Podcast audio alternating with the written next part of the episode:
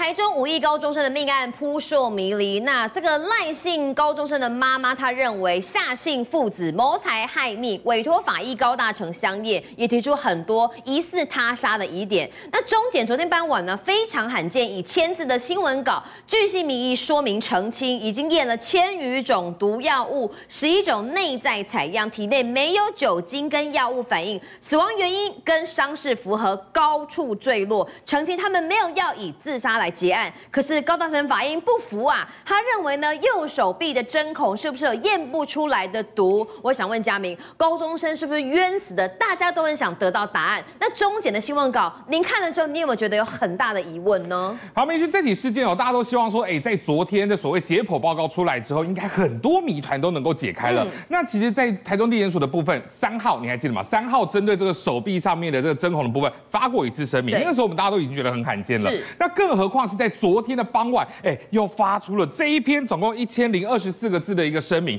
所以呢，他这里头当然他还是针对哦大家外界可能比较担忧的这个所谓死亡的原因等等啊来做一个交代。但是今天看五七新闻网，我们带你仔细来看这整篇的新闻稿，你会发现说里头还有很多哎，你只是轻轻带过，但是问题核心你却没有来交代。先来看一下哦这一篇新闻稿，可以看到他在开头第一段就讲到说。死者的死亡原因符合高处坠落，所以他认为就是说，哎、欸，他死亡原因应该就是跟坠楼有直接相关嘛。所以他的左后背部有一个钝挫伤，另外引起左侧有多处的肋骨骨折。各位观众朋友们，帮我记得左侧肋骨骨折啊，这几个关键字。那另外包含血胸啊、腹部脏器破裂、出血而死亡。好，这是第一点。那另外还有提到说，死者体内。没有检出酒精哦，好，所以之前原本家长说什么喝酒之类的，但是现在看起来是没有验出酒精，而且他也说法医验了，包含葡萄催芽剂啦，还有其他毒物反应，总共验了一千多种都没有阳性反应，哈哈，所以这个表示说，哎，这个毒的部分我们也验了嘛，对不对？好，但是验的时间有没有问题？他来看到死者事发时间是在五月四号这一天发现嘛，那送医急救死亡之后，但是要跟法医敲时间，一直到九号才有办法来进行解剖相验，这中间隔了五天的时间。那你有一些迹证会不会挥发掉？会不会没有了呢？好，这个是这也难怪这个律师会跳出来讲说，觉得中间过程有些东西有些瑕疵，他没办法接受。那另外提到这个讲说，哎，这个当时民间在讲说啊，你是不是要用自杀来结案啊？好，也曾经也曾经说没有。那其实当然大家想说，那到底你里头验了什么？你难道就只有哎抽血验个毒吗？他也说没有，包含这个包含脑髓啦、心脏、肺脏等等，哈，总共十一样的器官，通通都去做化学检验，但是就是没有毒物反应，而且。最后再强调说，哎，我们法医都是非常专业的，做出来的报告是有证据能力，也就是在在这个呃法庭上面来说是有证据能力的。好，这样通篇看完，感觉没有什么太大问题。但是在今天，我们透过再进一步来看，找出了四大没有说清楚的东西，嗯，包含什么？第一个。刚刚开头就讲说，哎，它是属于高处坠落嘛，对不对？大家如果还记得的话，但是奇怪的是，哎，为什么没有骨折？昨天讲到它的头颅没有破裂，它的长骨，也就是说包含手臂啊、腿啊这些比较长的骨头，长骨也没有也没有骨折。但是哦，注意到刚刚请大家记得的是它的。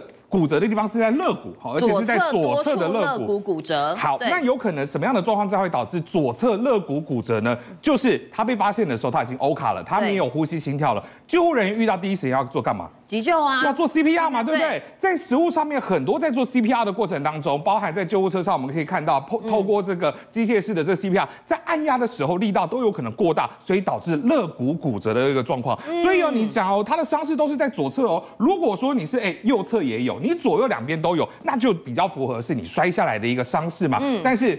这按照中检的一个新闻稿也讲说，它的主要是左侧肋骨骨折，心脏在左侧啊。对，所以当然有可能说，哎、欸，这有可能不是高处坠落导致的。嗯、那另外再讲到说，哎、欸，死者的头部没有出血，好，那讲到说，哎、欸，是腹部出血、脏器出血，这些都是中检新闻稿写的。嗯、但是问题是哦，他出内脏出血有没有血块？如果说有血块的话，表示说，哎、欸，我是摔落之后内出血，那血液慢慢凝固，所以导致有血块，那就是这就是生前坠落。但是如果没有死，没有血块的话，就表示他是死后坠楼，那就有可能是。这就一定他杀了嘛？死后才坠楼，一定是他杀嘛？嗯、所以你生前坠楼还是死后坠楼？这个部分中检的新闻稿没有解释清楚。血块并没有写说在这个新闻稿内部。对，所以这是外界大家最关心的啊！你到底是生前坠落还是死后坠落？嗯、中检没有给出一个明确的交代。好，再来第二点来看到是刚刚讲到内出血嘛，对不对？嗯、但是跟他送医的病症不符，什么意思？嗯、其实我们过去跑过很多次的这种社会案件了，其实我们看那种坠楼，不要讲十楼了，六楼掉下来，其实已经肢体。体变形了，该骨折骨折，头颅也会破。好，那第一点说没有骨折就很奇怪。那再来，如果说是死者坠落，而且按照终检的说法说脏器出血死亡的话，你不会说你坠落的当下马上就死亡，你大概会慢慢的等到这个半个小时左右才会丧命哦。所以不会说你一刚开始你下来之后，你的血氧浓度就很快的掉的非常的快。所以一般来说哦，这种呃你可能坠楼的死亡的案件，你送到急诊室，它的血氧浓度大概还可以测到百分之四十五到七十左右。但是这个赖姓高中生，他到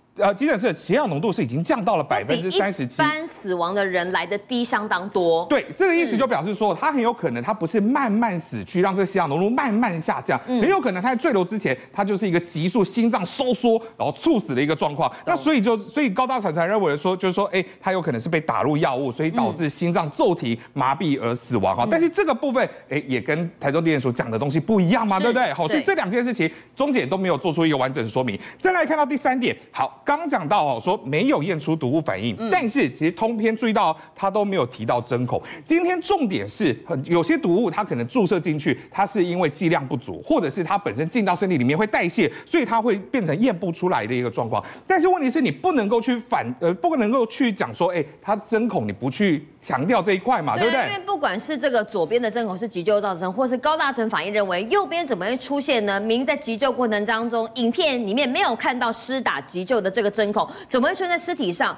哎，刚刚新闻稿我仔细浏览一下，也没有提到这件事情。哎，对，尤其明君，我们一直在、嗯、这几天在讲到说，讲到他右手的四个针孔，对，不对？但你要知道，他全身上下是有七个针孔哦，右手四个，还有其他在哪里？包含我们鼠蹊部，鼠蹊部也是静脉注射很重要的一个地方。那所以重点不是在于说，哎，毒物你验不验得出来，而是在于说你这个针孔。是用来干嘛的？因为看起来就是生前注射嘛。那到底注射了什么？为什么要注射？这些东西才是调查的重点。但是中检也没有提到这一块。再来第四点，我们讲到说，哎，刚讲到了没有验出酒精。哎，你不要忘了，夏楠当时在侦查庭他的供词是说什么？他讲到说，哦，因为当天呢，我们在屋内喝啤酒嘛，对不对？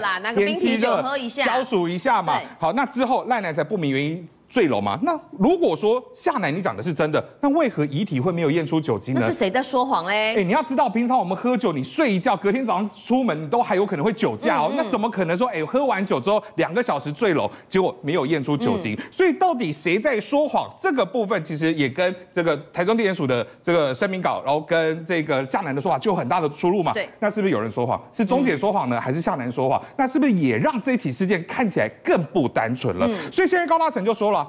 研判百分之九十九点九九九九一定是注射氯化钾这一种呃化学物质啊，而且他也讲到说，哎，如果你国内你验了一千多种，你该验的不验，你就算验两万种你也验不出来。好，那如果你氯化钾国内验不出来没关系，你送到国外去验，看你皮肤组织有没有钾跟氯的残留痕迹，就可以水落石出了嘛。所以现在看起来，台中地检署虽然漏漏等写了一千多字的声明稿，但是对关键的问题都没有办法给大家一个答案。好，就是因为关键问题没有讲出来啊。呃法医高大成原本呢，前一天他还不愿意做最对媒体说出任何的意见，但昨天看到这新闻稿，他也怒了。对，他那我 calling 人，怎么该解释都没解释清楚。那百分之九十九点九九九，他认为是这个毒物造成的。那讲到这个氯化钾吼，它打进去人体真的可以无色无味无形害死一个人吗？好，明君，其实哦，在过去哦，因为氯化钾夺命的事件哦，其实我再翻了一下哈，大概两呃，应该讲除了。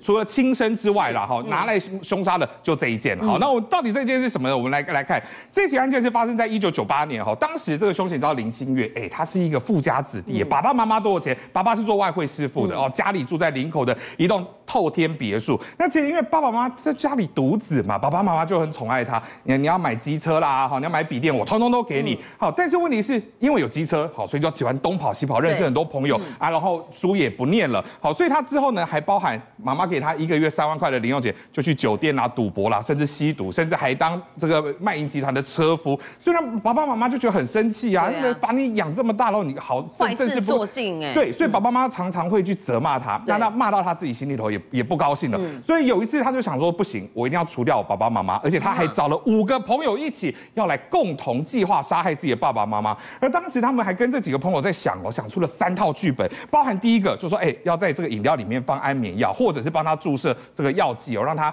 昏迷或者是死亡，把他放到车上再推下山去，嗯、看起来就像是一个意外而对不对？而且还可以来诈领保险金，哇，这个这个想法真的是很母汤了哈。在剧本二就是持刀砍杀，好，那剧本三就是注射，看到没有？氯化钾要使其死亡。所以你看哦在二十五年前就已经知道氯化钾可以夺命了，当然也是跟他朋友，有些朋友是在医院上班有关系。嗯、那事发当天晚上，趁着凌晨一点多，爸爸妈妈都熟睡之后，闯到房间里头去，对着父母就是一刀一阵乱砍，砍了几刀，砍了一百零九刀。嗯、而且过程当中，爸爸妈妈还惊醒之后跑出房间，在二楼的客厅哦，倒在地上在这边拼搏。那结果最后，爸爸也体力不支，就倒在那里了。嗯、那同伙原本还过去要帮忙把爸爸妈妈就把这个爸爸搀扶回房间里头去，但发现他爸爸还有一些。